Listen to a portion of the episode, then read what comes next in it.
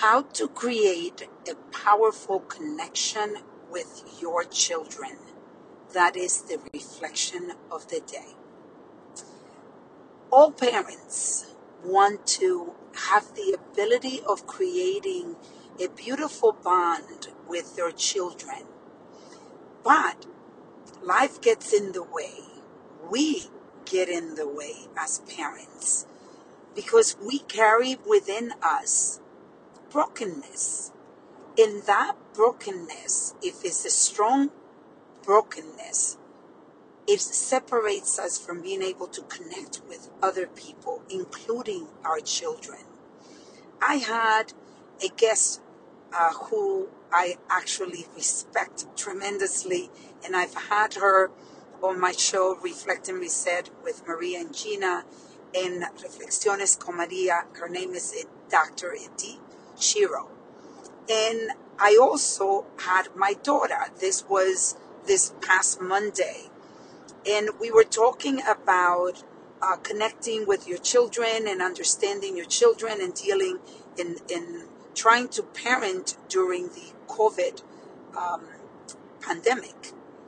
And Edith mentioned, Dr. Shiro mentioned that it is so important to be able to work on yourself as parents that it should be the number one priority to work on yourself as you embark on take on this journey of becoming a parent that you work on yourself so that you can have a stronger foundation for your children that would lead you into creating a stronger connection with your children.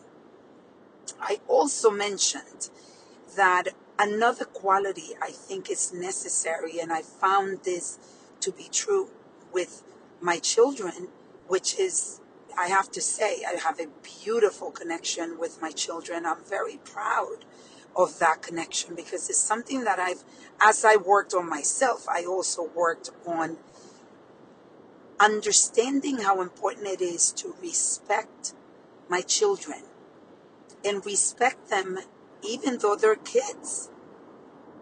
Respect what they feel, respect their fears, respect their wants, and that together with working on yourself, it's what's going to create a very powerful connection.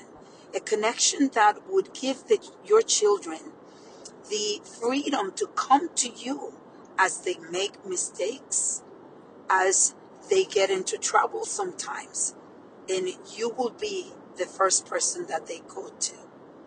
I have experienced this with my own children. My son Franco is 35 and my son Jeffrey is 31, and I've gone through that when they were children and as they grew into teenagers and then into adult. I had the privilege of being one of the first people that they would go to when they got in trouble. And they would come and tell me things that I would be, oh my God, no, I didn't just hear that. But it was because I gave them the space and the freedom to be able to tell me whatever they wanted to tell me and not act in a disrespectful way to them. So today I invite you to reflect on the connection that you have with your children and also the connection that you have with yourself, with your core, with your soul. That will lead you into creating that impossible connection and it will make it possible. Let's reflect, reset, and reconnect.